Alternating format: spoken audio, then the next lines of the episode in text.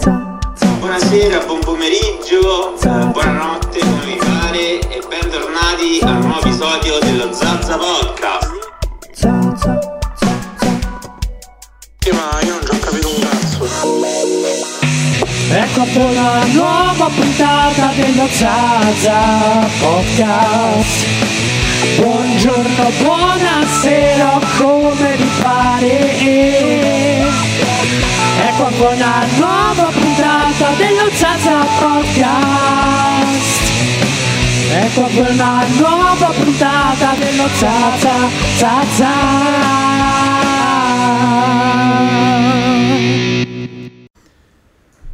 Eh, buon pomeriggio e bentornati allo Zazza Podcast, il podcast più acculturato di tutta l'Alta Ciociaria. Siete qui con Paride Mark Resci ed Alastor. e tre ospiti speciali che adesso si introdurranno da soli come da tradizione dello Zazza Podcast. Anna Luce, però potete chiamarmi Luce. Mario? Stefania. E eh, registriamo oggi in una location particolarmente suggestiva, di cui io vi dico la verità, non ero assolutamente a conoscenza. Ma chi ci ascolta già lo sa, eh, io sono di Fiorentino, qui oggi siamo a Ceccano, Bellissimo castello. Fiorentino, bellissimo. Ah, vero, meno meno male. qualche meno cosa da dire anche su Fiorentino. male. Spero solo cose positive. Positivissima. Voi avete una bellissima chiesa di Sant'Antonio Abate in cui c'è un Bosant. Un- e che cos'è? È lo scudo templare. Ah, ottimo, io abito proprio sotto Sant'Antonio Abate. Perfetto. Lo allora- dico per eventuali stalker. Allora ogni tanto vai a messa eh, perché il parroco sarà molto contento. Appena entri sulla destra su un, eh, su un affresco di San Cristoforo che è il famoso gigante che portò Gesù bambino in braccio sotto durante i lavori di restauro del 2008 mi sembra il 2009 è stato trovato uno scudo templare.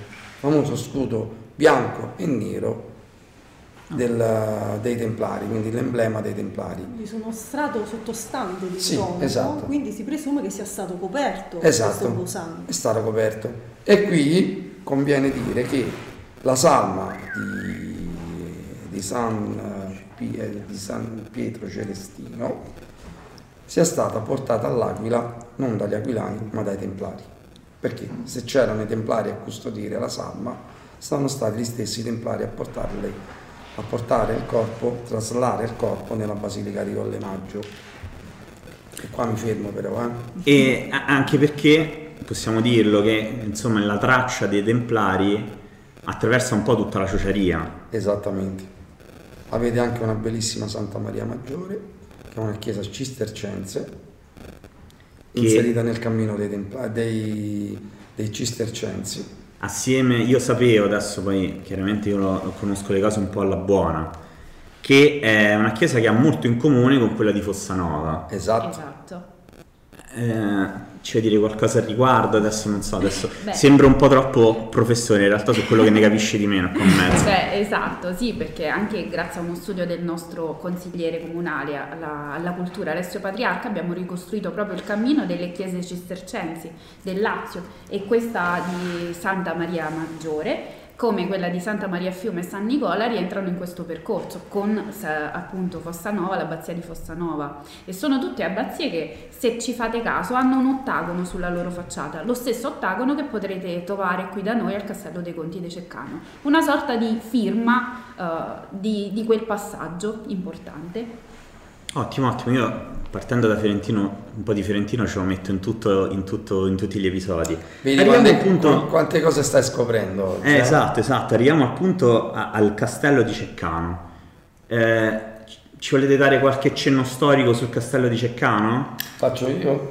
Allora, il castello di Ceccano, brevemente, perché la storia è molto lunga, eh, la storia della contea copre all'incirca 500 anni, quindi è una storia che parte dal- dall'800 d.C. e arriva fino al 1450-1480. Il castello dei Conti di Ceccano viene fondato intorno al 900 d.C. da una misteriosa famiglia che praticamente è scesa insieme ai, ai Longobardi. Quando i Longobardi occupano il Basso Lazio, scendono le grandi famiglie teutoniche, fra cui i Sassoni e gli Ottoni. Eh, la famiglia dei Conti di Ceccano si presume che sia di origine sassoni, non soltanto perché il, stemma, il primo stemma dei Conti di Ceccano era un'aquila imperiale bipartita dei, con i colori del bianco e del nero. Questo stemma è conservato nella cattedrale di Anagni, e, ma soprattutto perché in un documento del 1350 uno dei conti di Ceccano viene definito in sassone progenie e quindi dal latino in sassone progenie eh, è lampante, significa quindi di, di origine, esatto, di provenienza di origine sassone. La storia di questo castello, come ho detto prima, è lunghissima, ha, ha avuto tre fasi costruttive. La prima era, che è rappresentata da un'unica torre alta, quadrata, di stile normanno, quindi la classica architettura militare usata dai normanni, che poi verrà anche usata dai templari per i loro castelli in Terra Santa, un'unica torre con visione a 360 gradi, circondata da possenti mura. Poi, man mano che la famiglia cresce, il castello verrà ampliato, eh, verranno apposti dei merli di stile ghibellino, perché i De Ceccano non erano tanto fedeli al Papa, anche se hanno dato a Santa Romana Chiesa parecchi cardinali importanti, ma erano indipendenti, in quanto la uh, contea era un vero e proprio Stato posto fra i confini dello Stato Pontificio che terminava da Nagni e il Basso Lazio con uh, il, mm, il, con, uh, il, Il Regno di il Regno di Napoli, quindi il Regno delle due Sicilie fino a Terracino. che arrivava fino a Terracina, esattamente. E questa, mh, come ho detto prima, questa storia arriva fino al 1450 del castello, quando arrivano i colonna che modificano la struttura da eh, residenza nobiliare in carcere dell'Inquisizione, con tanto di camera delle torture e quindi un- è anche una, una sorta di, di patibolo, perché viene trasformata l'area che era Vabbè, servizio completo, quindi servizio faceva. completo. Cioè, Ok. Sì, praticamente la, la vecchia piazza d'armi diventerà eh, l'area in cui verranno eseguite le, le- Le verranno, esecuzioni. sì, verranno uccise le persone, quindi gli verrà tagliata la testa. E sembrerebbe che qui a Ceccano ci sia stato Il famoso Boia de Roma, Mastro Titta, che Ah. venne qui a Ceccano per eh, appunto mettere fine alla vita di molti briganti. Sapete che era comunque una terra di briganti, non proprio Ceccano, ma nelle zone limitrofe c'erano i famosi briganti. E si dice che Mastro Titta addirittura venne accolto dalla popolazione quasi come se fosse oggi un, uh, un VIP, diciamo. Tant'è vero che alcune porte vennero allargate, dai racconti si dice questo, perché la sua carrozza era molto imponente e non riusciva a passare delle vecchie mura. E Mastro Titta viene accolto qui quasi come un eroe, ma sappiamo benissimo che la sua fine purtroppo, cioè che il suo compito era purtroppo mettere fine alla vita di questi briganti. E si parla di lui in alcuni libri che sia stato proprio qui nel carcere di Ceccano. quindi Ecco, girava. Sì, ecco, io sono eh, l'unico elemento del gruppo eh, che viene da fuori dalla provincia di Frosinone. Ma non meno Io importante, sono poi vi della spiegherò provincia perché. di Latina, sono di Fondi e ho conosciuto Mario tramite un, eh, ecco, una collaborazione tra le nostre pagine Facebook. Io amministro la pagina Misteri Pontini, eh, fin sui Monti Auruncio sono nelle Pini, non so se voi la, la seguite. Ecco, eh, Consigliamo tramite- a tutti quelli che ci ascoltano di seguirla. Grazie, grazie. Tramite ecco, una collaborazione eh, ci siamo conosciuti personalmente e da una collaborazione online è iniziata una collaborazione ecco, attiva nel territorio e eh, abbiamo eh, riscoperto, perché comunque Ceccano e Fondi sono state molto legate nella storia, abbiamo riscoperto questo, questo legame tramite la nostra collaborazione e eh, vi, mh, vi illustro inoltre un'altra parte della storia eh, tra i De Ceccano e i Colonna vi fu presso il, ca- il castello di Ceccano la dominazione dei Caetani che era la famiglia nobiliare che per molti anni eh, dominò eh, a Fondi. Eh, fu diciamo la famiglia più eh, che molto fece per Fondi edificò chiese è quella che edificò il famoso castello che eh, invito tutti voi a vedere perché è veramente bellissimo, il palazzo Insomma, la città di Fondi è stata edificata da questa famiglia e eh, dopo la caduta della famiglia De Ceccano furono loro a prendere il potere eh, della contea di Ceccano tramite dei legami familiari, matrimoniali, come si usava all'epoca. No, proprio per discendenza diretta. Ecco, e guardando anche questo copritavolo che ha questi colori blu e rossi, ehm, vi dico che, che sono i colori di Ceccano, vi dico che anche i colori di Fondi sono il blu e il rosso, quindi hanno mantenuto questa, eh, questa fratellanza anche per quanto riguarda i colori araldici. Ma non è I solo Gaetani. E poi non mi ricordo, questo. Eh. abbiamo il famoso esponente Bonifacio VIII, giusto? Sì, Allora, sì, Bonifacio sì. VIII era Ma un Gaetani. sì. Allora, ci sono molte perso- allora, ci sono molte personalità dei conti di Ceccano che sono state famose nel corso del Medioevo. Allora, come ha detto prima Stefania, c'è questo legame profondo con la famiglia de- dei Caetani, perché i De Ceccano, questa potente e autorevole famiglia di origine sassone, e questo emblema dell'aquila imperiale si eh, diciamo, attraverserà i tempi, praticamente eh, era imparentata poi con tutte le famiglie del Basso Lazio, con i De Cabannis, con i Colonna, con i Caetani. E infatti la famosa donna Egidia, che è stata la prima donna ad andare pellegrina a Santiago de Compostela, poi ve ne parlerà nel dettaglio la nostra amica Anna Luce, era una colonna. Mm. E i Caetani subentrano agli Annibaldi nel feudo di, del feudo, nel feudo di, di, di Sermoneta, appunto eh, dopo questa grande famiglia degli Annibaldi che erano una branchia dei conti dei Ceccani e subito si imparentano con i dei Ceccani. Infatti la pri- il primo conte di Fondi, Roffredo Gaetani, era figlio di una De Ceccano, la Era madre era. De Ceccano. fondi e, E si Ceccano narra- uniti da questa linea sì, nella sì, storia. ecco. Infatti i Caetani nel- prendono il feudo di Cercano come diritto di, di successione, come su- quando spariva una famiglia, il feudo veniva riconsegnato nelle mani del Papa e poi il Papa lo doveva assegnare. I Caetani si presentano e chiedono, rivendicano il feudo dei conti di Cercano come diritto di successione, dicendo semplicemente quello era di mio zio, quello era di mio nonno e quello era di mia madre. Infatti, uno dei più grandi cardinali della storia ceccanese, il cardinale Annibaldo IV di Ceccano, che era legato pontificio ad Avignone durante la cattività dei papi, quindi era un segretario di Stato, personaggio potentissimo, anche professore alla Sorbona, era in realtà un, si chiamava Annibaldo IV Caetani Stefaneschi de Ceccano, quindi era la risultanza di tre famiglie, delle tre famiglie più potenti del Basso Lazio.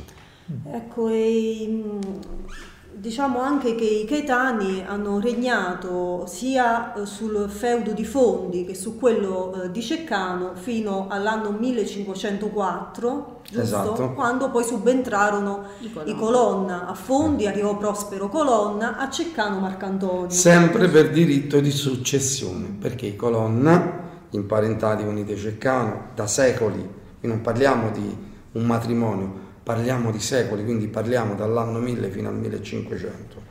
C'erano questi legami che intercorrevano fra Colonna, De Ceccano, Caetani. D'altronde erano loro le famiglie più Anche- importanti della, sì. del Lazio. Sembra un po' un romanzo, quasi alla Sì. trono di spade. Anche se a fondi diciamo che lo persero i Caetani per questioni ancora più gravi, perché il figlio dell'ultimo conte, Onorato II, si ribellò al re di Napoli, ehm, Pier Bernardino si chiamava, si ribellò con la famosa rivolta dei baroni, la chiamarono, e eh, purtroppo perse il feudo di Fondi per- a causa di questa ribellione, cioè si schierò con eh, i francesi, con gli angioini, invece che con gli aragonesi che in quel momento regnavano a, a Napoli.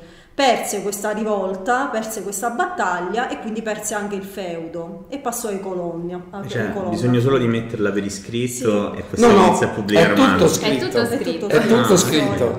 Allora è tutto scritto nei famosi archivi della famiglia Caetani e della famiglia Colonna. Sciarra Colonna. Quindi è tutto scritto. Ecco, quando eh, tu parlavi di Bonifacio VIII, Sì. eh, Bonifacio VIII purtroppo subì quello famoso schiaffo, di Schiaffo. Anagni, Da quel- parte di un colonna. quel terribile affronto da, Da parte di Ceccano, anche sì, c'era di di Ceccano. di Colonna e eh, tutto architettato dal re di Francia Filippo il Bello, no? Filippo il Bello, il quale ehm, voleva, insomma, dopo la morte di Celestino V, ehm, attribuita, attribuita a Bonifacio VIII, anche se storicamente si sa, ehm, si diffondono tante leggende, non si sa se effettivamente venne ucciso con il famoso chiodo eh, in testa nel castello di Fumone o se in realtà eh, venne ucciso per una congiura sempre architettata dai francesi e venne accusato di questo Bonifacio Beh, VIII che comunque era un La papa leggenda, molto... la leggenda vuole che Ce- Celestino eh, IV, no, eh, Quinto. Fosse San molto legato. Celestino. Sì, fosse molto legato ai templari, tant'è vero che il, il fatto di avere qualcosa nel, nel cranio era una, proprio un'esecuzione templare. Quindi tornano un po', come dicevo Certo. prima, questo... Io te l'ho detto prima. I templari tornano. Stai a abitare vicino Sant'Antonio Abate, Sì. vatti a guardare il, eh, il Bosan. Il- Tra l'altro, Il cranio, il cranio dei templari è, è tipico così, tutti i templari hanno comunque una spada o un chiodo nella testa, quindi anche Mm. Celestino V ha quella conformazione nel cranio e si presume che sia stato proprio Sì, un richiamo questo, all'ordine. questo per dire che eh, in realtà Celestino, questa cosa del chiodo del cranio è più che altro una cosa simbolica, non che effettivamente È venne, morte, eh, venne ucciso sì, in quel modo, perché in realtà se si va ad indagare meglio nella storia e non eh, ci si fa prendere troppo dalle, dalle dicerie che comunque anche nel- nell'ambito storico sono diffuse, sia Celestino V che Bonifacio VIII avevano un nemico comune, che era comunque Filippo il Bello, il re di Francia, che fu poi artefice del famoso schiaffo di Anagni, al quale parteciparono i,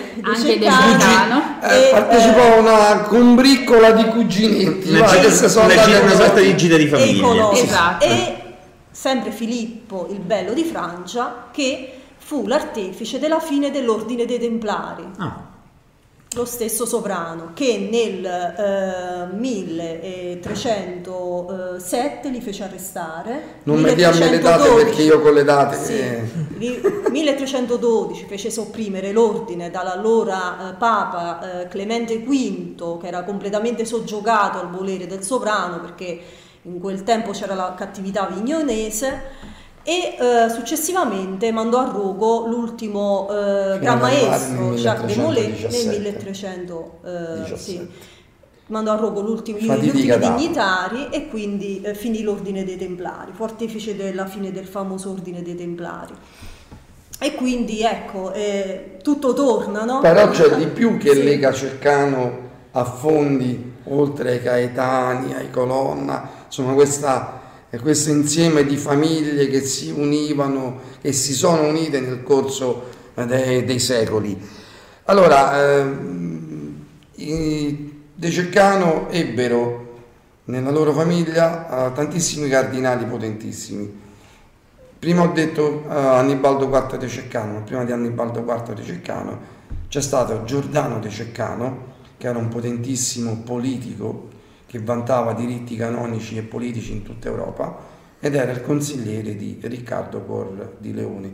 Tant'è vero che c'è questo episodio della storia in cui Riccardo Cuor di Leone, diretto alle crociate, poco prima di Terracina sulla via Appia, avrebbe incontrato questo cardinale che già era famosissimo e sembrerebbe che sia stato lo stesso Riccardo a volere l'incontro con eh, Giordano De Ceccano, che era abate e priore di Fossanova.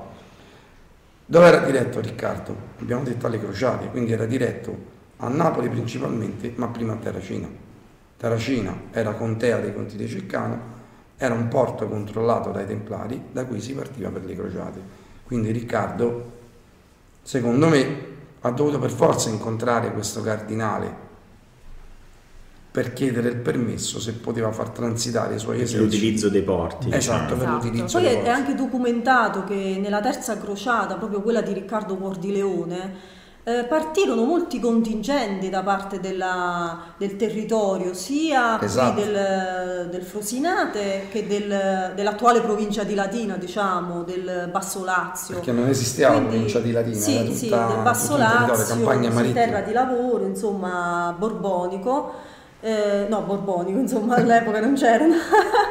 Quello poi diventato borbonico, terra di lavoro, insomma, partirono. Altrettanto eh, famosi pure i Borboni, però, eh. sì, sì, sì, sì. Un grosso contingente per la terza crociata, proprio di Riccardo Cordileone. Esatto, e lo scudo dei conti di Ceccano, dell'attuale amministrazione comunale di Ceccano, che è fatto da un'aquila argento in campo rosso e poi da metà scudo in cui ci sono delle bande bianche e rosse su cui spiccano sei mezzalune. Una, due e tre mezzalune. Sono poste proprio in ordine numerico. Una, due e tre. A indicare le tre crociate? Bravissimo Esatto. a indicare la partecipazione dei cavalieri ciociari, quindi Alle crociate. Alle alle crociate. crociate. Quello era lo stemma della famiglia. Stefaneschi. Poi, tornando ai grandi personaggi della storia dei conti di Ceccano, c'è stato anche il, il nipote di Giordano de Ceccano, che verrà un po' di tempo dopo, anch'esso cardinale, camerlengo di Papa Innocenzo III, e Stefano de Ceccano verrà ricordato non soltanto perché era abate priore di Fossanova, ma perché ha fatto costruire la famosa abbazia di San Galgano, quella famosa che attualmente è sconsacrata ed è senza tetto, dove si trova la vera spada nella roccia, conservata in una chiesa che si chiama la Rotonda di Montesiepi e che ha ispirato la leggenda di... E il ciclo arturiano. esatto, diciamo. la leggenda di Re Artù. E ce n'è una testimonianza anche qui. Esatto. Esatto. Abbiamo una riproduzione della spada nella roccia, appunto per dedicare questa, questo, diciamo, questo episodio della storia che ci rientrano di prepotenza ai conti dei Ceccano. Perché secondo una documentazione conservata negli archivi della diocesi di Siena, all'atto della morte del santo di San Galgano, che era diventato un eremita nel frattempo, erano presenti il vescovo di Siena e tre monaci cis- cistercensi, fra cui un alto prelato. Quell'alto prelato era il cardinale Giordano de Ceccano. Ecco perché il nipote, a distanza di tempo, memore di questa cosa, farà costruire la grande abbazia vicino alla rotonda di Montesiepi, che è la copia esatta di Fossanova, anche nelle dimensioni. Sorge la domanda spontanea. Allora, questa famiglia De Ceccano sono stati loro a dare il nome alla città? E quindi la città si chiama No. Ceccano in loro ricordo? No, oppure loro prendono il nome da Ceccano. Prendere il nome da questa città. Ah, quindi è la città che dà il nome alla famiglia. Perché questo nome, come ho detto prima, era- erano di origine sassone, germanica. E abbiamo notizia di un primo eh, notabile, primo conte noto, molto importante, il conte Amato, vissuto intorno al 900 d.C. Era un benefattore dell'abbazia di eh, Monte Cassino, dell'abbazia benedettina di Monte Cassino, e da lì compare per le prime volte il nome da Ceccano Ceccano.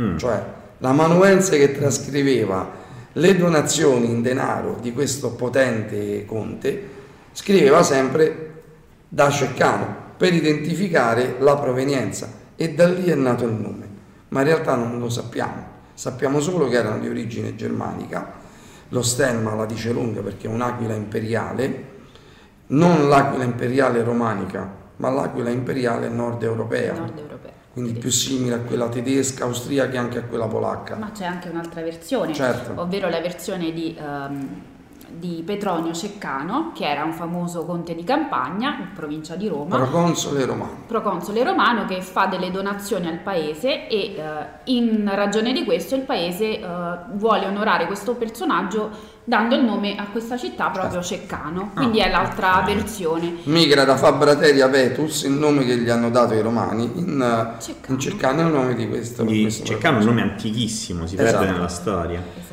E tornando sempre ai grandi personaggi, ce n'è uno fra le cui braccia è morto San Tommaso d'Aquino.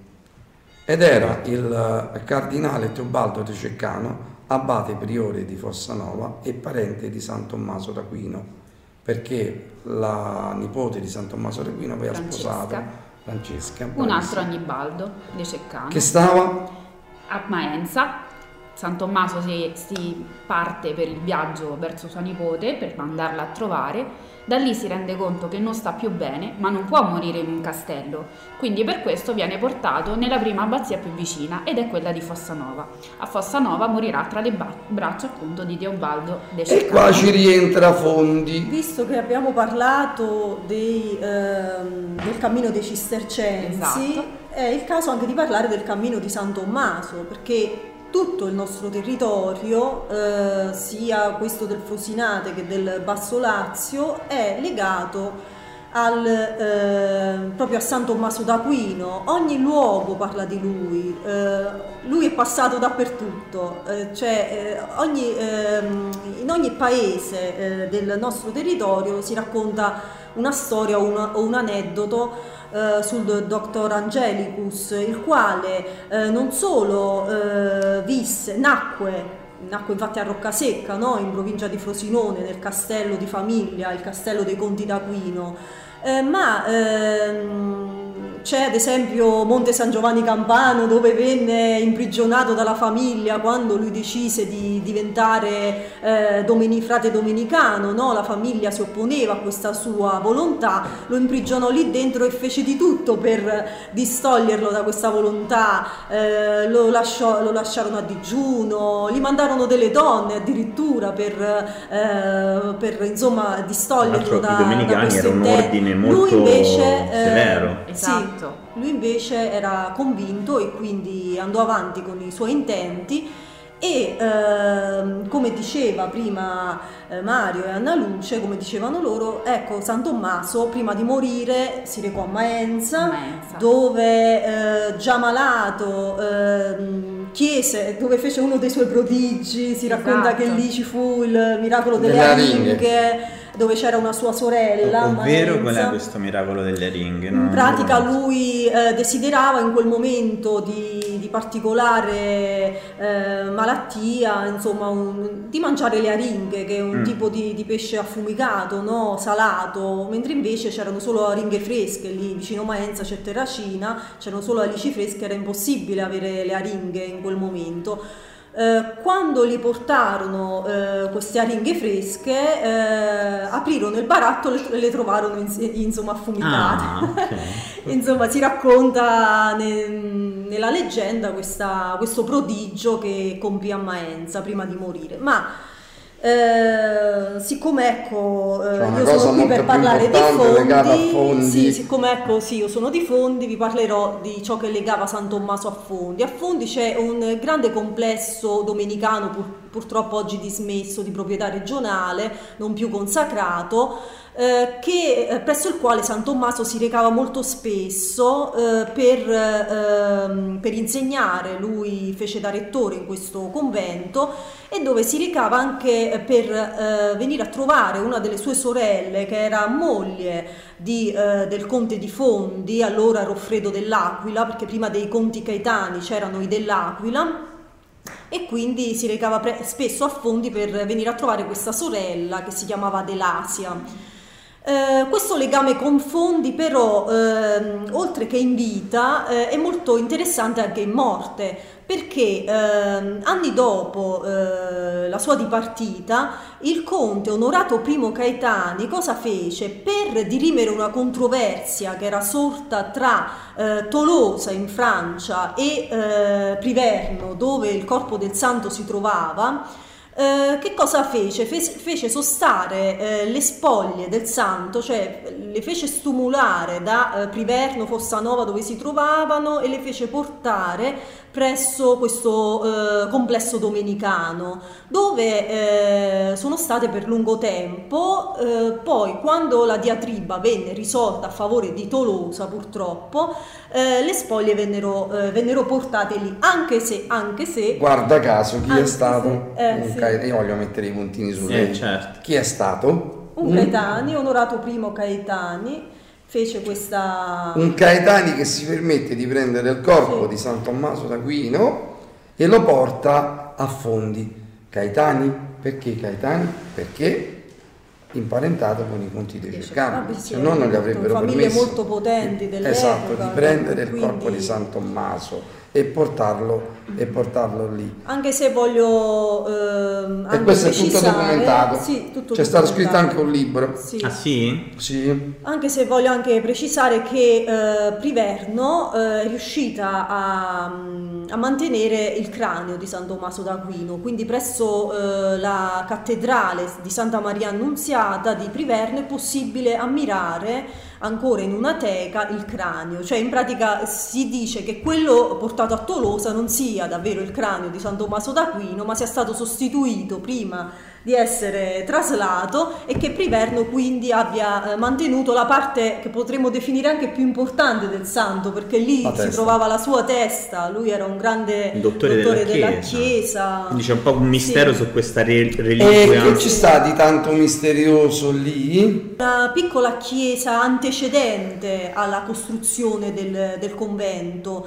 perché eh, questa chiesa, eh, le, le fonti, eh, non ci sono fonti storiche che ne attestino, attestino la data della costruzione e quindi si presume sia molto antica. Eh, attualmente è stata dedicata proprio a San Tommaso d'Aquino, infatti si chiama Cappella di San Tommaso, ma ehm, È da visitabile? fonti storiche sì, si, eh, si evince che eh, venne dedicata a Santa Maria Antiqua, quindi antiqua, antica, antichissima, forse risalente agli albori del cristianesimo, Eh, chissà. wow.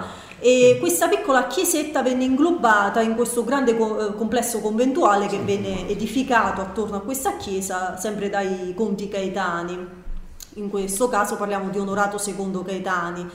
Questa eh, chiesetta ehm, presenta degli affreschi molto particolari al suo interno che rimandano alle crociate e che rimandano al, al cammino, ai cammini eh, di pellegrinaggio lungo la via Francigena.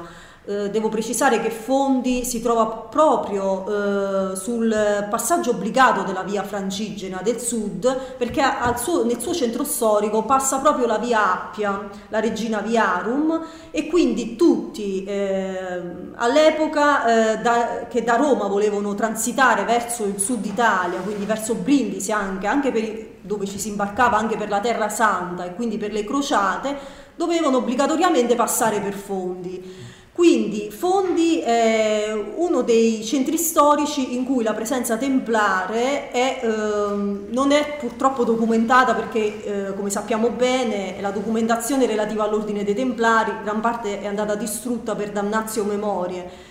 Però eh, è, è stato possibile eh, trovare eh, un gran numero di simbologie rapportabili all'ordine del Tempio, in particolare proprio questo affresco eh, che si trova proprio in tutte eh, le chiese appartenute agli ordini cavallereschi, in particolar modo i Templari, eh, che si trovano lungo la via Francigena, in particolare lungo i tratti eh, in cui ci sono degli importanti templi dedicati a San Michele Arcangelo. Infatti in questa chiesa c'è un affresco di San Michele Arcangelo che pesa le anime in psicostasia che è una figura di San Michele Arcangelo molto particolare perché non è il solito San Michele che trafigge il drago, ma è un San Michele che tiene tra le mani una bilancia eh, sulla quale pesa le anime prima che queste eh, vadino o eh, in paradiso o all'inferno. Ed è una figura che non troviamo all'interno della Bibbia. Eh, cioè la Bibbia non ne parla, neanche l'Apocalisse, ne parla il libro dei morti dell'antico Egitto. Eh, Infatti volevo,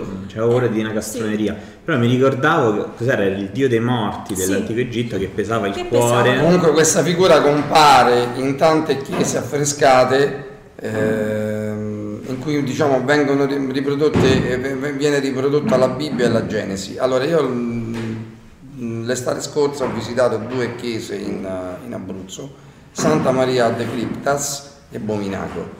In tutte e due le chiese eh, vi è praticamente una Bibbia dipinta, cioè sono totalmente affrescate e vi è ra- rappresentata la Bibbia. Santa Maria de Cryptas ho trovato delle simbologie templari, anzi è documentare che sia una chiesa costruita dai templari e c'è questa figura di San Michele, di San Michele Arcangelo e a Bominaco pure, che Bominaco è chiamata la Cappella Sistina degli Abruzzi, compare questa figura di San Michele, di San Michele Arcangelo che pesa, che pesa le anime. Riallacciandomi al discorso che ha fatto, eh, che ha fatto Stefania sui cammini, sui pellegrini, vedete quante cose partono dal Castello dei Conti di Ceccano? È un po' un Da quest- centro nevralgico a cui Esatto, da questa grande contea che estendeva i suoi domini fino al, al mare. Praticamente fate conto che eh, i territori della campagna e della marittima, quelli che adesso sono della provincia di Frosinone e di Latina, erano contea dei conti dei Ceccano. Estendeva i suoi domini, quindi Ma la famiglia De Ceccano esiste ancora? no, No. si è estinta e si è praticamente confusa con le altre, con le altre famiglie. Ma riallacciandomi al, al cammino dei pellegrini, Ceccano, oltre ad avere un legame con la spada, la vera spada nella roccia di San Galgano, ha un legame anche con eh, uno dei cammini della storia più importanti, il cammino di Santiago de Compostela, legato ad una figura femminile di cui ne parlerà adesso la mia cara amica Anna Luce. Eccomi qua, e quando si parla di Egidia io non posso fare a meno di parlarne perché Egidia... Devi parlare, lì c'è il microfono, devi parlare. No, sono molto legata a Egidia. Prima di tutto perché è una donna molto importante nel Medioevo e secondo perché è una donna molto forte e adesso vi racconto perché. Donna Egidia De Ceccano, mamma del conte Giovanni, eh, è l'unica donna di cui si parla nel Medioevo perché voi sapete che la figura femminile era un po' una figura, eh, se vogliamo, un po' oscurata perché erano gli uomini i veri eh, eroi del- della storia. E invece di Donna Egidia si racconta nelle cronache di Fossanova, gli Annales Ceccanenses, che praticamente ehm, riportavano Breve parentesi, spiega che cosa sono gli analisi circanenses. Ma gli Annales Ceccanenses era semplicemente un, oggi chiameremmo un giornale, un, Un un diario. diario di bordo, diciamo, dove i conti de Ceccano, da un notaio, facevano annotare tutte proprio- tutto quello che avveniva all'interno della contea e viene studiato da molti eh, medievalisti di tutta Europa proprio perché racconta le cose vere. C'erano fatti realmente accaduti e anche banali se vogliamo, tipo la lite che poteva esserci tra due confinanti. Veniva tutto riportato lì in modo da ricostruire una versione veritiera appunto del Medioevo. E in questi annales viene appunto riportata la figura di Egidia, donna Egidia de Ceccano, che nel 1190 parte da questo castello, a settembre 1190, per il viaggio a Santiago de Compostela. Nel Medioevo iniziano i primi viaggi a Santiago e lei è la prima donna in Europa ad aver affrontato questo viaggio. È eh, impossibile ricostruire il vero viaggio, abbiamo solo l'ultimo tratto che poi mm, potete vedere nella, nella stanza dedicata a Egidia e c'è una piccola cartina medievale che riporta l'ultimo tratto della Galizia dove praticamente tutti i pe- pellegrini erano costretti insomma ad a passarci, quindi era, un, era effettivamente il tratto che i pellegrini Anche affrontavano. perché diciamo all'epoca era un po' più complicato Esatto. questo viaggio rispetto adesso Ed era Esatto. controllato dai templari. Ed era controllato dai templari. che tornano, tornano diciamo, sempre, presenti. Tornano sempre, tant'è vero che alcuni simboli che sono al castello riportano un po' il, il viaggio di Egidia, ci sono delle- Esatto. dei simboli che ci raccontano questo viaggio. Ed Egidia è la prima donna in Europa ad aver affrontato questo viaggio. Poi sono legata a lei perché da anni ormai rappresento Donna Egidia nelle revocazioni medievali.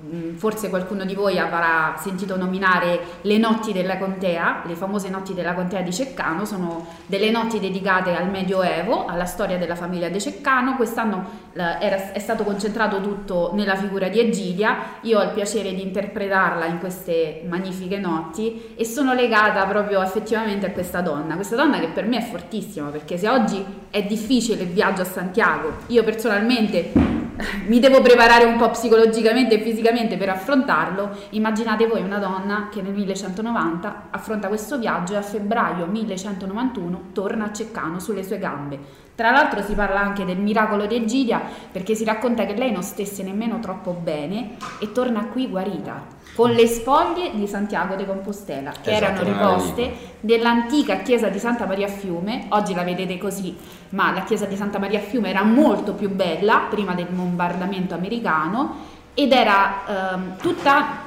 praticamente dipinta all'interno, tra l'altro dipinta addirittura dal maestro Giotto, perché l'Annibaldo De Ceccano, cardinale di cui parlava prima Mario, era molto amico di Giotto e a Giotto affida molti lavori. Oggi qualcosa è visibile nella chiesa di San Giovanni Battista, il nostro patrono, nella cripta ci sono ancora degli affreschi della scuola di Giotto. Ma Santa Maria Fiume aveva tutti questi affreschi e in una cappellina erano riposte appunto le spoglie di Santiago de Compostela andate perdute purtroppo col bombardamento americano. La, la guerra purtroppo ha distrutto gran parte della storia di questa città. perché Santa Maria Fiume è stata prima costruita da Giordano De Ceccano e poi eh, restaurata da Annibaldo IV di Ceccano, Ceccano. che era appunto amico, come ha detto Anna Luce, con Giotto, con Petrarca Con Petrarca si racconta e che con Petrarca Simone il sia Senese, Ah, che era l'allievo guarda, di Giotto. Non ci facciamo mancare nessuno. No, infatti, guarda adesso ti do un'altra Sì. chicca. Lei ha parlato della- dell'antica chiesa di, di San Giovanni Battista, la nostra collegiata che oggi vedete sotto forme barocche. In realtà San Giovanni Battista è una chiesa a tre livelli, perché è stata costruita su un sito eh, pagano, su un sito romano. Sotto San Giovanni Battista vi è la chiesa paleocristiana con le mura megalitiche o strutture in opera poligonale. Sopra è stata costruita quella romanica, poi distrutta dai Longobardi e, e poi eh, l'ultima versione è quella del 1926 in cui la chiesa è stata praticamente ristrutturata in eh, forme barocche, ma l'antica sacrestia è l'antica chiesa romanica con gli affreschi della scuola di Giotto. C'è un ciclo di eh, praticamente su un arco sono affrescati i 12 apostoli e praticamente sono nella scuola di Giotto. Ci sono anche altri affreschi, purtroppo non tanto ben conservati, in cui si nota una Dormitio Virginis, un'ascensione di Maria e una deposizione, se non sbaglio. No, l'annunciazione. L'Annunciazione. Sono tutti quanti della scuola di Giotto. Allora, anticipando un attimo una domanda che volevo fare dopo. Abbiamo parlato delle notti della contea, Della contea. giusto? E allora quindi Parla lei. Parlo io. Mi permetto di dire che è stato l'evento con cui li ho conosciuti, È vero. perché mi hanno vero. permesso di scoprire... Però mi hai conosciuto in versione Egidia. Esatto, nella versione gira perché è un evento davvero molto coinvolgente. Io me la sono scampata quel giorno perché dovevo vestirmi anche io. Ma non avevamo il vestito. No, oddio, la stoffa ho fatto finta di non. eh, Allora, non appunto, trovarla. per chi volesse, diciamo, visitare il castello di Ceccano, ci sono degli eventi, ci sono... Allora, gli eventi ci sono e vengono riportati nelle nostre pagine Facebook. Potrete andare sulla nostra pagina Facebook Anna Luce Liburdi, Mario Tiberia e, e poi le pagine dedicate di, di Mario e di Stefania. Ehm, però eh, di solito noi apriamo il Eh, castello diciamo da... le pagine, no? Esatto, diciamo le pagine prima. Misteri che Pontini. abbiamo detto anche Eh, prima. la mia invece è un viaggio nell'arte e nel mistero legata però a un sito Facebook che si chiama con lo stesso, no Facebook, pardon, a un sito internet eh, www.viagionell'artenelmistero.com E qui trovate tutte le che è informazioni. il sito ufficiale nato da poco. Qui trovate tutte le informazioni su tutti gli eventi. Per quanto riguarda il castello, noi siamo volontari del comune di Ceccano Esatto. e su richiesta dei nostri ospiti apriamo il castello e permettiamo loro di vedere le stanze Stefania è una nostra collaboratrice. collaboratrice e raccontiamo la, la storia che oggi stiamo raccontando a voi. Infatti, per quanto riguarda fondi, a breve ci dovrebbe essere anche un evento. Un grande evento. Sì, eh, l'8 sabato 8 ottobre siete tutti invitati presso Fondi, eh, si partirà eh, dalla chiesa di San Francesco in piazza 4 novembre per un trekking urbano alle scoperte delle bellezze e i misteri della città, della simbologia sacra e di aneddoti particolari, leggende, Ne misteri. vedremo delle belle, Sì. anzi ne sentiremo delle belle, anzi ne sentirete delle belle. E noi ve ne racconteremo delle belle. Eh sì sì, non vi dico altro perché Non no, vogliamo spoilerare No, nulla. no. Allora, uscendo un po' dalla storia, entrando un Una po'... chicca però possiamo spoilerare. Ah, no, certo. dai, Una chicca, dai, una chicca. Una chicca Quale, quale? Una chicchetta, Quale, dai. quale Dai, dai? Stefania. La dea madre, la figura protopaica della ma- madre o la runa angelica, basta, non dico più niente. No, no, no, Cioè, no, no. già messa così sembra una cosa cioè, abbastanza interessante, Misteriosa. Eh, mi hai misteriosa. spoilerato troppo, È tu hai troppo. detto troppo, quindi No, eh, ci sta ancora una cosa più importante che, Meglio non andare che ha acceso una diatriba nel mondo scientifico e storico. Eh sì, altre Del tipo? simbologie. Non te lo dico, C'è-. Venite fondi. C'è una scoprirlo, Andiamo sabato. sabato. c'è una struttura. Ho molto spoilerato abbastanza, eh, sì. troppo, che però quella cosa lì presa singolarmente bisogna prenderla in tutto il complesso è ancora più Ah, era sì. eh, quindi Oh, basta, oh, eh, no, eh, no. e E scoprite. scoprite. Allora, mo una domanda di quelle un po', un po' così, no? Che faccio a tutti e tre. Eh, che, che cosa puoi imparare? Qua oggi abbiamo parlato molto dell'importanza della storia. Che cosa può imparare la contemporaneità dalla storia, secondo voi? Allora, Eh, secondo so che è una me... domanda un po'. Allora, così. secondo me, siccome lavoro anche a C'è una scuola... domanda di riserva? Lavoro anche a scuola e posso dire che i ragazzi spesso e volentieri ascoltano la storia del Medioevo e viene descritto come il periodo buio, il periodo in cui la religione domina la, la coscienza, la cultura. Quindi loro hanno questa versione del Medioevo come se fosse tutto appunto buio. Poi vengono qui in questi luoghi e vedono, ascoltano i nostri racconti, ascoltano le dinamiche come abbiamo- vi abbiamo raccontato a voi, eh, ascoltano il- pure la passione di questi personaggi, una donna che parte e va a Santiago de Compostela, un altro che comunque combatte per i suoi ideali, per, per i suoi territori e quindi si rendono conto che in realtà il Medioevo è molto più affascinante, romantico e forte rispetto a quello dei libri della scuola. Io dico sempre che la storia è molto bella, però se si studia proprio nei luoghi, quindi qui dove comunque il Medioevo si respira, eh, si affascina e si, ehm, si cerca, eh, si incuriosisce ancora di più il ragazzo che la sta studiando, insomma, ed è quello che cerchiamo di fare perché noi è vero, Mario dice sempre io devo andare in pensione, no, tu devi rimanere qua con noi perché ci servi, però eh, è vero, noi lo stiamo facendo storia. per, per i posti. Sì, ormai faccio La parte storia del mobilio del, del mobilio castello. del- Io quando fanno l'inventario a fine anno mi mettono nell'etichetta pure a me numeretto di inventario. Cioè la storia per amarla ci devi Bisogna stare viverla. dentro, la devi vivere, perché altrimenti eh, rimane un concetto astratto, parole scritte sui libri senza alcun significato. Che poi spesso e volentieri i libri non raccontano quello che vi diciamo Eh, noi. sì, sì. Adesso ve la faccio io una domanda. Serio, adesso faccio il serio. A eh. tutti e quattro? A tutti e quattro. tutti quanti. Siamo poco, serio. Allora, voi vi eh, sareste mai aspettati di trovare qui a Ceccano, in Ciociaria, un legame con la spada nella roccia, quella vera? No, No. Guarda, no. veramente no. Onestamente, veramente no. No, io del... Perché a Ferentino c'erano stati i templari legati a San Pietro Celestino? No. Quali- qualcosina sapevo, co- confesso, perché anche io un po' mi interesso della storia di Ferentino, ma molto poco. Però sta di fatto che è vero che, secondo me, la ciociaria ha tante gemme nascoste che vengono poco valorizzate. Esatto. Esatto. Poco valorizzate, viene vista spesso, diciamo, la ciociaria come un po' un luogo di passaggio tra i due grandi centri culturali di Napoli e Roma, quando in realtà a volerne fare, se vogliamo possiamo chiamarlo anche un investimento, eh, ci, ci sarebbero tantissime cose da, da- da Da valorizzare. valorizzare. E cioè. poi Molte cose vengono valorizzate male. male. Io faccio riferimento eh, ad, ad alcune, eh, ad alcune cose, guarda, faccio riferimento a una cosa lampante, a Fumone. Fumone è un bellissimo centro, un bellissimo borgo medievale che è rimasto intatto come era una volta, è pieno di simbologia, ma è conosciuto solamente per il castello e il fantasma del bambino. Del marchesino. Ma- Castello che poi dice che i fantasmi sono tipo Oh. 16, 17, non so. Ma Infatti. qualcuno di voi sa che Fumoni ha i giardini pensili più alti d'Europa? Sì, sì, c'è anche la pietra sopra il castello. Eh, ma sono pochi che lo sanno. però. Solo chi lo visita. andai, sì, che Solo chi c'è andato. È più conosciuto Diciamo che per il, sì, il richiamo è più che fantasma. il fantasma. fantasma. Questa è una cosa, per esempio, che va rivista. Sì, ok, il fantasma va bene perché fa richiamo di pubblico, quindi vendi i biglietti, però bisogna anche ricordare l'architettura di quel castello. Che c'ha Eh, allora vi faccio il una- borgo, che è mo bellissimo. Vi faccio una domanda peggiore. Secondo voi perché non si valorizza abbastanza? Secondo me perché spesso e volentieri nemmeno si sa. No, perché la, provi- perché la provincia di Frosinone, la Ciociaria, ha avuto una storia un pochettino travagliata. Eh, questo noi, dicevo, che noi siamo spesso- stati sempre sudditi di Roma, parliamo così.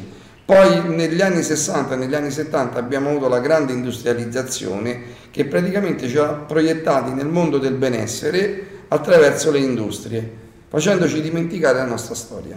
Quindi noi non abbiamo valorizzato i nostri borghi che sono bellissimi, penso anche a Castro dei Volsci, a Maseno, non abbiamo valorizzato la nostra storia millenaria perché eh, abbiamo sviluppato l'industria, abbiamo sviluppato un altro settore della, della vita economica e sociale che ci ha portato benessere.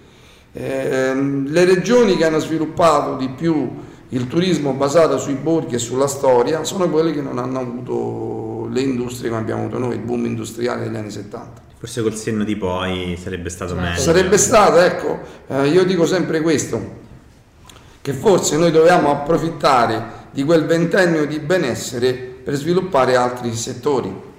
Quindi dobbiamo approfittare di quell'ondata per sviluppare anche il turismo, per sviluppare anche la storia, quindi farci conoscere per le bellezze del territorio, perché noi non siamo secondi a nessuno. Vedete oggi quante cose sono uscite fuori da questo castello, quanti legami ci sono mh, fra la storia del castello della famiglia dei Conti di Ceccano e la storia europea. Quindi noi ciociari non siamo secondi a nessuno. Questo in Ceciaria, invece per quanto riguarda diciamo, la zona pontina, il discorso è lo stesso, anche lì si fa un po' meglio, si fa Allora, peggio. la- io parlo per quanto riguarda il territorio di Fondi, eh, diciamo Fondi ha, viene definita come un museo a cielo aperto, proprio perché nonostante poi nel corso degli anni, anche nel dopoguerra, siano, state, siano andate distrutte molte meraviglie, abbattute anche alcune chiese che potevano essere recuperate, purtroppo si preferì abbatterle nei primi anni 60 piuttosto che Addirittura. restaurarle, sì. Abbiamo perso molte chiese durante la seconda guerra mondiale, tuttavia ecco c'è stata diciamo maggiore attenzione, forse proprio perché non ha subito questa industrializzazione. Pure perché diciamo che Fondi è una città già turistica di per sé stessa per il mare. Anzi, vabbè, noi abbiamo la vicinanza del mare, però ecco, eh, Fondi sta un po' più nell'entroterra, ha avuto una maggiore attenzione per la cura delle, de- delle opere d'arte. Bellissimo borgo marinaro Eh, sì, bellissimo borgo. Mario eh, piace definirlo sempre marinaro, Sì, anche se noi non affacciamo proprio sul mare. Però non- però la a- caratteristica a è quella del borgo decina di marinaro. chilometri, una decina di chilometri dal mare. eh, ha la caratteristica Sì, del abbiamo un lungomare di, eh, di, di 14 chilometri, cioè comunque abbiamo un, litorale molto, siamo bandiera blu, eh, questa- sono già due anni di seguito che siamo bandiera blu, però il, proprio la città di Fondi, eh, il territorio si estende fino al mare, ma il, eh, il centro urbano si trova a una decina di chilometri dal mare.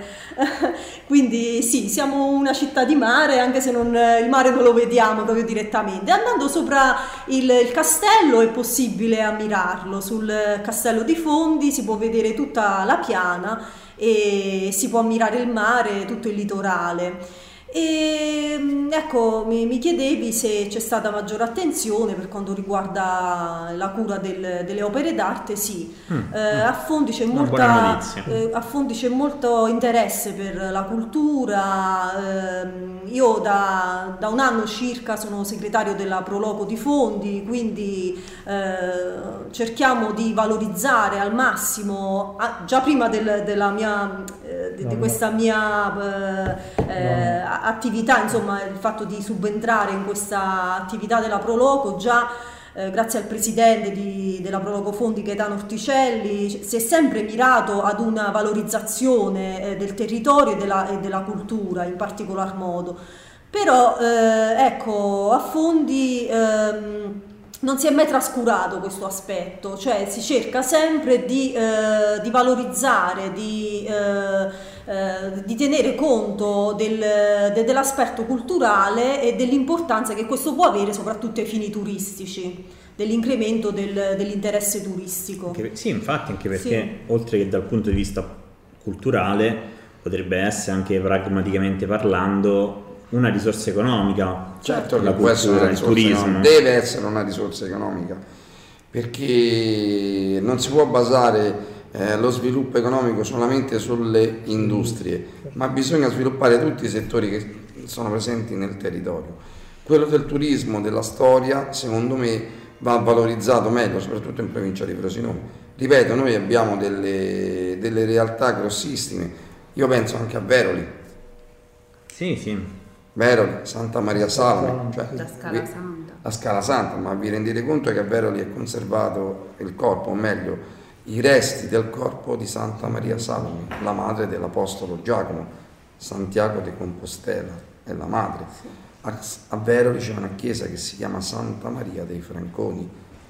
La Franconia è una regione della, della Germania, ma per Franconi non si intendono gli abitanti dell'antica Franconia, regione tedesca, si intendevano i cavalieri templari. Quindi si presume che anche lì ci siano stati templari che abbiano portato loro il corpo di Santa Maria Salome. Quindi Ciociaria, terra di templari. Poi pensiamo a Casamari, pensiamo a tante altre realtà, forte. a San Domenico di Sora. Poi parlando più in generale, eh, mi chiedevi prima del territorio pontino, Sì. il territorio pontino è anche documentato eh, che eh, ci sono state molte tracce, molte ehm, chiese eh, presso le quali i templari avevano le proprie commende, no? Certo, C'è Santa la Maria della Sorresca. Eh, Santa Maria della Sorresca sul lago di, di Paola. Sabaudia, poi c'è il- l'abbazia di Valbisciolo, no? presso Sì. Sermoneta, poi c'è la torre dei Templari a San Felice Circeo, a Sperlonga eh, alla torre Truglia è stata trovata una croce templare che non si sa se apparteneva proprio, eh, apparteneva proprio a quella torre o a una chiesa andata eh, distrutta, comunque una cro- croce patente eh, proprio sulla scalinata di questa torre Truglia. Eh, insomma, eh, la presenza templare è, È forte. è molto E guarda forte. caso la. Torre Truglia dove si trova Sì. la, la croce templare è chiusa, Sì, non ci fanno non andare, ci si può, vedere è- da- è difficile Ma c'è. C'è un po' una reticenza, forse ancora il Lo sapete chi acquistò la torre dei Templari di San Felice Circeo? Beh, devo dire di no. Uno dei Caetani, è Ah, documentato. torna. Adesso non ricordo chi fu, ma dagli archivi caetani è emerso un documento per cui i Templari eh, vendono la torre a uno dei Caetani per acquistare delle magioni a Terracina. Ma comunque vi dico Guarda un'altra caso i cosa, Caetani. sì, eh, E le la case famiglia dei- Caetani E sì. le case templari di Terracina erano di proprietà dei De Ceccano. De Ceccano. Passano ai De Ceccano, c'è proprio il testamento di Margherita De Ceccano che, in cui scrive che le case del Tempio le lascia alle figlie. La trama si infittisce. Inoltre, come storicamente ben si sa, dopo la soppressione dell'ordine dei Templari nel 1312, gran parte dei eh, patrimoni, degli edifici, dei- de- insomma delle ricchezze dei Templari passarono all'ordine dei cavalieri gerosolimitani, gli attuali cavalieri di Malta, no? prima di Rodi e poi di Malta, che furono poi l'ordine cavalleresco che maggiormente si prodigò per aiutarli in quel momento di difficoltà, ma che purtroppo non, eh, la loro intercessione non ebbe alcun esito, però presero l'eredità dell'ordine dei Templari e eh, anche gran parte dei cavalieri passarono all'ordine dei cavalieri gerosolimitani. Eh, parlando di fondi, a fondi c'era una grande commenda di cavalieri gerosolimitani che, eh, e c'era proprio la chiesa dedicata a San Giovanni Gerosolimitano, le- cui, eh, i cui documenti storici risalgono eh, da una certa epoca in poi, cioè la- eh, il fatto curioso, l'elemento curioso di tutti questi edifici è che la documentazione che ne attesta l'esistenza o la costruzione risalgono tutti dopo la soppressione dell'ordine dei templari. Non spoilerare per favore, eh. Eh. non spoilerare. No, no, Eh. questa è una cosa interessante. Anche Cioè, perché questo ci sarà- Eh, sì, dalla presenza dei, eh, dei E cavalieri. allacciandomi a Sì, Stefania, per quanto riguarda i Cavalieri di Malta, abbiamo il cardinale Stefano De Ceccano, che era Vissuto intorno al 1500, qualche che era cosa, priore, priore di Roma e eh, faceva parte del Gran Priorato dei Cavalieri di Malta, quindi che noi abbiamo avuto qua da Stefano Ah, eh, Abbiamo Fa qua a qui a Ceccano, sì è vero, sono venuti qua a Ceccano proprio perché eh, abbiamo voluto omaggiare Stefano De Ceccano di quest- questo ritrovamento proprio storico chi- di lui che faceva parte dei caval- dell'ordine dei Cavalieri di Gran Malta. Priore di Roma. eh. Gran Ah, quindi di sono- Roma. è venuto qui il...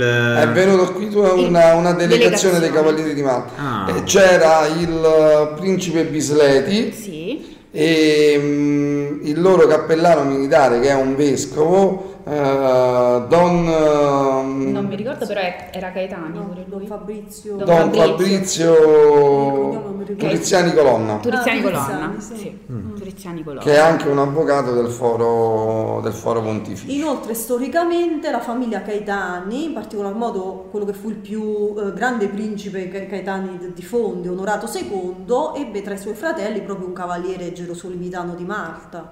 Quindi questo grande ordine militare cavalleresco dei cavalieri gerosolimitani eh, che presero l'eredità dei templari, cioè presero tutto non solo dal punto di vista materiale ma anche spirituale, appresero molto Esatto. erano legati a tutte queste grandi famiglie Sì. eh, del Sud Lazio, insomma. Infatti ora vado un po' a memoria, il simbolo anche è molto simile alla croce templare, quello che portano sul mantello. Esatto, Sì, pure i sì. colori se fate caso. Una domanda te la faccio io a te, Anna Luce. Il santo patrono di Ceccano qual è? San Giovanni Battista.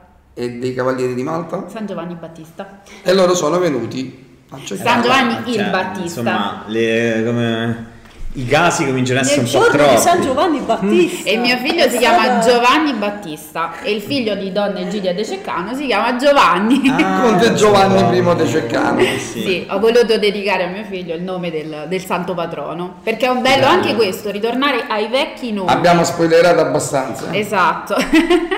Dunque, mi pare di aver capito che abbiamo tutto il materiale per creare una nuova Sì, ci antologia fantasy e poter sbattere in faccia. Altro che trono di spade. Eh, Però sì, qua sì. c'è una trama vera, nel Esatto. senso che le storie vera- sono È esatto. vere. storia, è storia. Insegnare agli inglesi che effettivamente Re non esiste. Sorcery La spada del- ce l'abbiamo noi Esatto. in provincia di Siena a Chiusdino. questo hanno vinto. E E tra la- parentesi, allora E la storia vera la rotonda di. Montesiepi c'è un'altra leggenda. Si chiama rotonda di Montesiepi, c'è una cupola rotonda. Qualcuno dice che è, è- forse lì è nascosto il Santo Graal, perché se noi ribaltiamo la cupola della rotonda di Montesiepi è una coppa.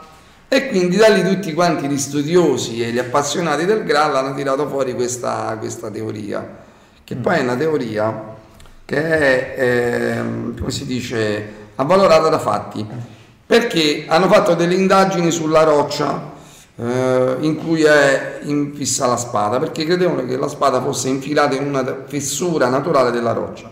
Con il georadar hanno visto che non è infilata in una fessura della roccia, in una fenditura della roccia, bensì è stata proprio infilata nella roccia. Come Con- se la roccia fosse diventata morbida. Esatto. Una certa forza, quindi. E sotto, sotto vi è un altro ambiente, quindi pavimento, sotto il, il pavimento dove sta la- questa teca che, che con- che conserva la spada e la roccia, sotto vi è un ambiente artificiale inaccessibile perché non sanno da, da che punto entrarvi e con il georadar hanno visto che, oh, che c'è questo ambiente all'interno di questo ambiente c'è una sorta di baule si vede un, un oggetto. E da lì è partita pure questa leggenda che ci sta là sotto è un ambiente artificiale eh, chiuso non si sa dove entrare perché intorno è tutta quanta roccia ci sono anche altre costruzioni quindi non si capisce bene come abbiano fatto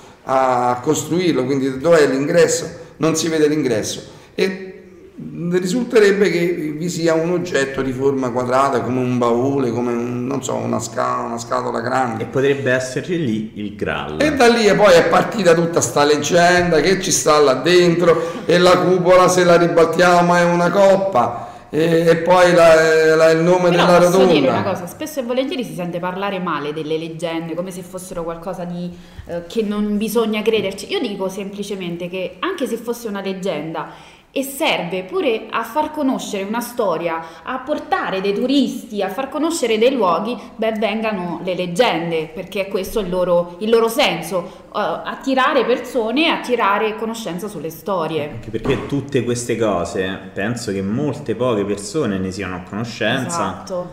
E Io- poi io, nelle leggende, nulla. nelle leggende di solito c'è un fondo, piccolo fondo di E a verità. San Galgano ci rientrano i Templari perché io stesso, in uno dei miei tanti viaggi che ho fatto lì, ho fotografato su uno dei capitelli delle colonne dell'abbazia cistercense, quella fondata da, da Stefano De Ceccano, un flare de lì.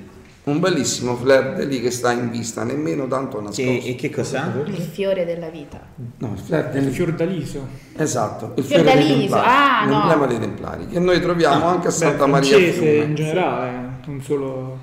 Anche Lo troviamo a Santa Maria a Fiume, scolpito sulla, ce ne sono vari esemplari, scolpito sulla- sull'acqua santiera. È un altro Frère de Lis che identifica il Gran Maestro Templare, lo troviamo scolpito sul lambone di Santa Maria a Fiume. Affianca una testa co- coronata che sembra quella di Federico II di Svevia, perché in tutte le chiese cistercensi è presente la testa di Federico II di Svevia e di sua madre Costanza d'Altavilla. Anche a questo lo vedrete al trekking delle chiese. Delle Quindi chiese. bisogna venirci. Ah, ci spoilerato, spoilerato. Eh già. Però pure a Ferentino c'è a Santa Maria Maggiore, c'è il, il Eh, viso e ci stanno due croci potenziate sulla facciata appena entri. C'è l'ottagono, ci sta il tetramorfo, sui muretti di fronte ci stanno due triplici cinte. Anche a Casamari, in uno dei capitelli, c'è la faccia di Sì, Federico II di alla- al Svevia. chiostro ci sta Federico II di Svevia. Esatto. E poi a Casamari è rappresentata nei capitelli tutto il giardino dell'Eden. Esatto. Bene, ma tutto questo ben di Dio Sta in ciociaria. sta in cioceria, però qui praticamente sopravvive, viene gestito dal volontariato. Esatto. Esatto. Esatto. Perché voi siete volontari. Siamo volontari. alle dirette dipendenze del- dei delegati alla cultura e al turismo. Del comune di del Ceccano. comune di Ceccano con la collaborazione di eh, Stefania E del comune di Fondi. e del comune di Fondi e della Prologo di, Di Fondi. Fondi, prologo di Fondi. Anche perché adesso noi dove ci troviamo? Dove stiamo registrando? Stiamo Eh? registrando nella sala dell'ottagono del castello dei Conti di Ceccano. Una bellissima sala dove spesso e volentieri vengono proprio, eh, oltre a, a- a gene- a questi mm, eventi, viene, proprio, viene usata proprio per eh, presentazioni di libri, presentazioni comunque di, di filmati. Appunto ci chiedevate prima se il castello... Sì, sarà mai stato usato per delle Sì, registrazioni, sì. dei film, Usate- del- usatissimo. delle- Anche questa sala è molto bella, come vedete, c'è una bellissima luce e viene usata anche per quello. Convegni, presentazioni. Penso sia fondamentale ricordare la presentazione del libro Excalibur scritto da Francesco Marcella direttamente da Cambridge, insegnante di latino all'università e è venuto qui direttamente a Castello dei Conti di Ceccano dove è stata creata una sala apposita per la presentazione del libro dove ricostruisce per filo e per segno la vera storia della spada nella roccia e del suo passaggio qui. E su quest'autore c'è un aneddoto, perché noi ricevemmo una telefonata eh, nel febbraio del 2022 di quest'anno, in cui questo professore italiano che insegna latino medievale a Cambridge ci chiedeva se poteva venire a Ceccano a presentare il suo libro sulla spada nella roccia. Ci disse testuali parole, io a giugno finisco gli esami, in due giorni mi spiccio a fare gli esami e vengo a cercare a presentare il eh, mio libro, perché durante le ricerche che ho fatto per scrivere la mia opera mi sono imbattuto nelle figure dei cardinali Stefano De Ceccano e Giordano De Ceccano, quindi vorrei presentare il mio libro Nella nei veri vera. luoghi della storia. Noi siamo rimasti così appesi con il punto interrogativo così sulla destra, dice ma è uno scherzo? Invece no, questo professore gio- molto giovane che insegna latino medievale a Cambridge perché in Italia nessuna università insegna, eh, vi è il corso di latino medievale. Tra l'altro questo professore si è formato con il professor Franco Cardini, che è uno dei massimi esperti nazionali di Templari ed è uno dei massimi esperti del Medioevo. Franco Cardini è un professore universitario, ha scritto decine di, di libri sull'argomento. È dovuto emigrare a Cambridge come ricercatore associato, quindi un'altra delle tante menti, qui apro una polemica, Prego, perché è prego. una delle altre tante menti italiane, dei nostri grandi eh, cervelli giovani italiani che sono costretti ad emigrare all'estero perché qui non trovano posto. Pensate, noi siamo la patria eh, della, della storia classica del latino, noi e la Grecia, in Italia non vi è un'università che insegna il latino medievale, in cui si insegna, c'è il corso di latino medievale. Però lui è venuto qui a Ceccano ad omaggiare Ceccano, la storia di Ceccano, presentando il suo libro.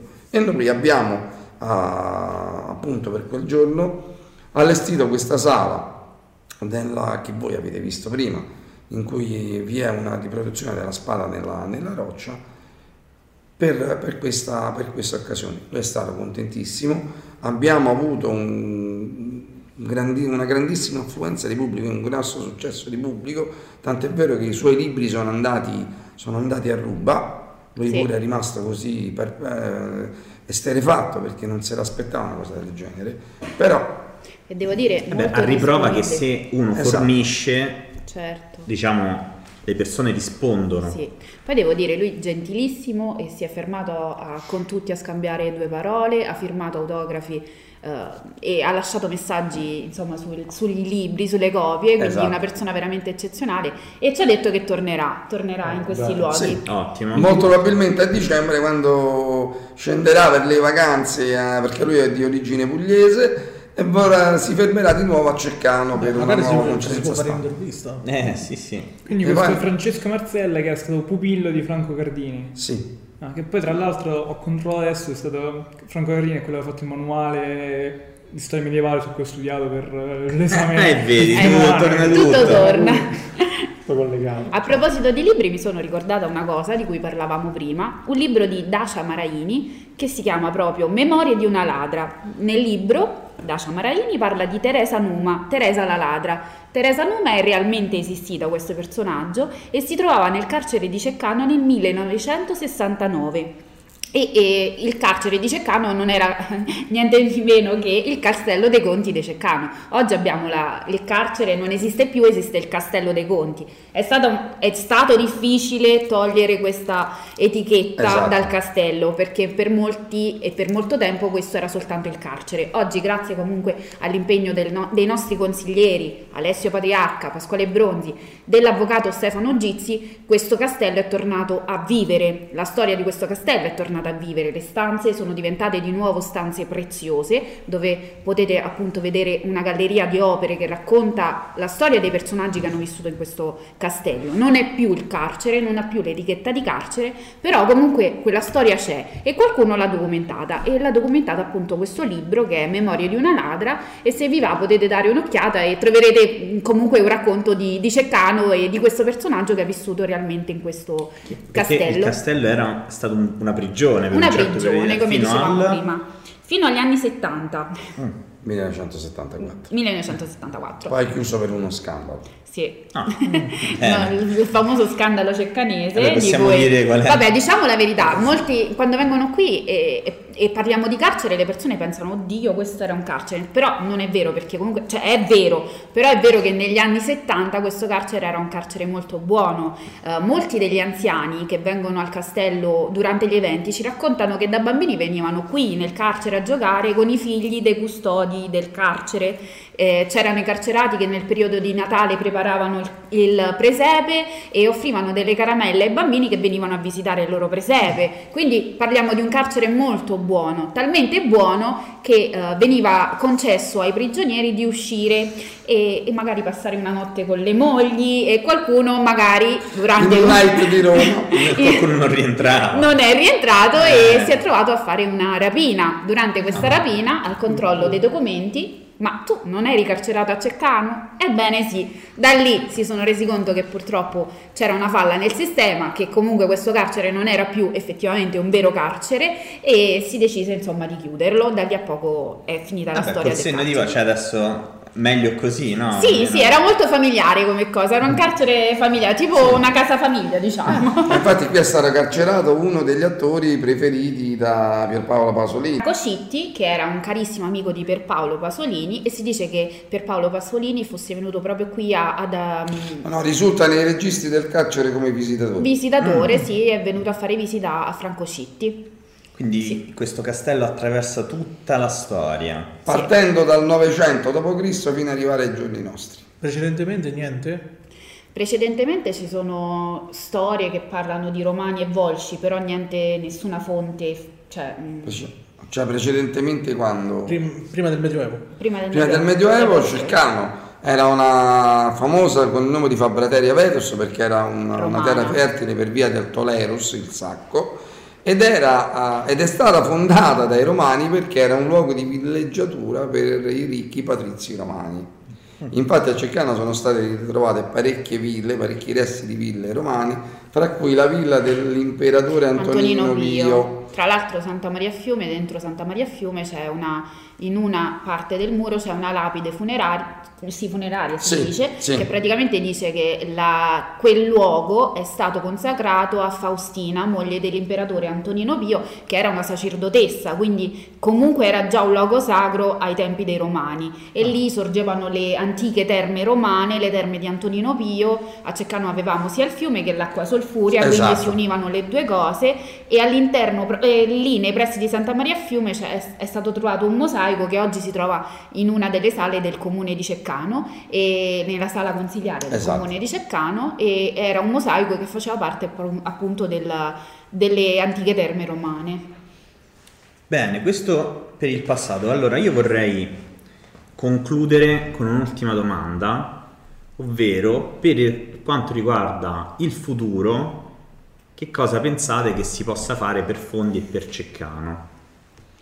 Eh, per Ceccano, beh, io spero che comunque questo turismo cresca ancora di più, perché Ceccano, oggi abbiamo parlato del castello, della storia, dei conti di Ceccano, ma Ceccano è anche un bellissimo posto dove poter stare, abbiamo del buon cibo, perché si sa che in Ciociaria si mangia benissimo in qualsiasi luogo si vada, ci sono bellissimi paesaggi, non c'è soltanto storia e cultura, ma molto, ci sono paesaggi molto belli, quindi quel turismo lento, quel turismo eco di cui si- tanto si parla, qui potrebbe essere praticabile nel futuro. Stiamo cominciando adesso, il lavoro è lungo, però mi auguro che in futuro ci sia questo.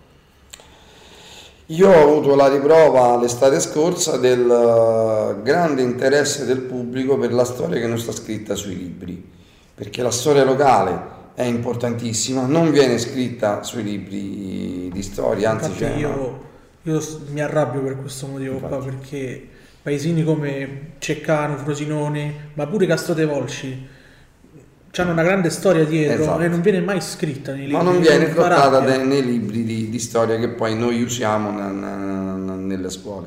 Ecco, io ho visto un notevole interesse soprattutto dai visitatori provenienti da altre parti d'Italia. Noi nelle aperture serali che noi abbiamo curato, io e Anna Luce abbiamo curato, abbiamo avuto visitatori che venivano da Torino, Vercelli, Varese, Napoli. Milano, Napoli, Padova e tutti quanti rimanevano affascinati dal, dal luogo, tant'è vero che abbiamo stabilito anche un rapporto umano con queste persone, una sorta di amicizia e ci hanno detto che torneranno con, con altre persone. Quindi c'è una riscoperta questa, dei borghi, c'è una riscoperta della storia locale, di questo turismo, turismo lento che tanto piace, perché è vicino di più, secondo me, al carattere delle persone, è una cosa più semplice, ehm, diciamo più nostrana, non è come la storia d'Italia che è, diciamo che è di tutti, ma la storia dei borghi è una cosa più possiamo dire, personale, familiare, quindi attira di più le persone. E poi ecco, ripeto,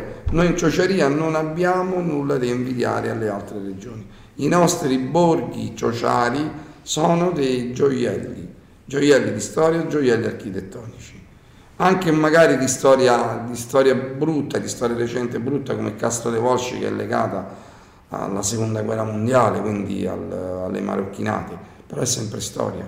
Ed è- è- sono cose che vanno eh, riviste, vanno eh, magari in alcuni casi vanno anche corrette perché c'è un sacco di disinformazione, ma la gente vuole sapere, la gente vuole conoscere, quindi noi dobbiamo continuare su questa strada, cioè quella della riscoperta della- del nostro passato, del passato, del passato locale. Ecco, per quanto riguarda invece i fondi, devo dire che negli ultimi anni, grazie all'amministrazione comunale che è stata rinnovata da un decennio ormai e grazie alla Proloco locale si è tanto lavorato per eh, lo sviluppo del settore turistico e però come si dice si può sempre fare meglio, cioè nel senso si lavora sempre per, ci si impegna per fare ancora di più. Ehm, tu chiedevi eh, cosa si può fare per, eh, Sì. per migliorare.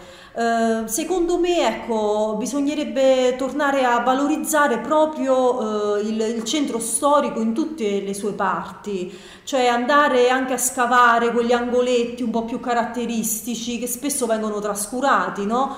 E io credo che tramite questo tipo di, di ricerca che facciamo Esatto. io con Mario, Anna Luce, quello di andare a, a scoprire i lati più segreti della storia, le simbologie, ehm, leggende, insomma cose un po' più dimenticate, sia possibile eh, raccontare eh, al turista, incuriosire anche il turista eh, a riscoprire quegli angoletti del territorio che spesso vengono trascurati e dimenticati.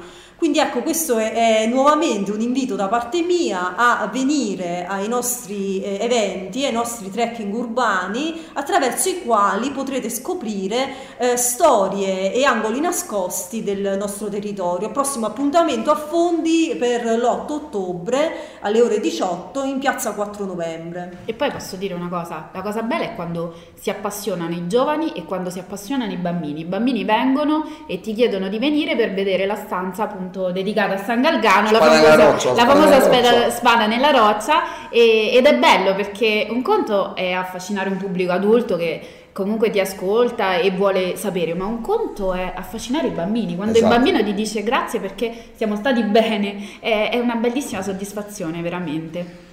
E noi di soddisfazioni quest'anno ne abbiamo, Ne abbiamo avute parecchie. Ve ne siete prese qualcuno? E Bene, questa di oggi è una grande E questa è soddisfazione. un'altra delle tante È soddisfazioni. un onore avere, insomma, Eh, essere vostri Aggiungo, ospiti. aggiungo un'altra cosa molto curiosa, che spesso neanche gli stessi abitanti del- della città conoscono, È vero. E conoscono i vicoli del centro storico e questa è una cosa grave a mio avviso. È una conoscenza che sta andando Quindi un po' ecco, persa, io sì. inviterei anche gli stessi abitanti delle vero. varie città, delle diverse città, a partecipare a questi trekking urbani per scoprire la loro stessa città che non conoscono. E noi ne sappiamo qualcosa Eh, sì. perché l'ultimo trekking che abbiamo fatto Sì. qui a Ceccano 472 persone Eh beh, Beh. eh, vuol dire che, Beh. che piace. e non conoscevano nessuno al centro storico di Ceccano.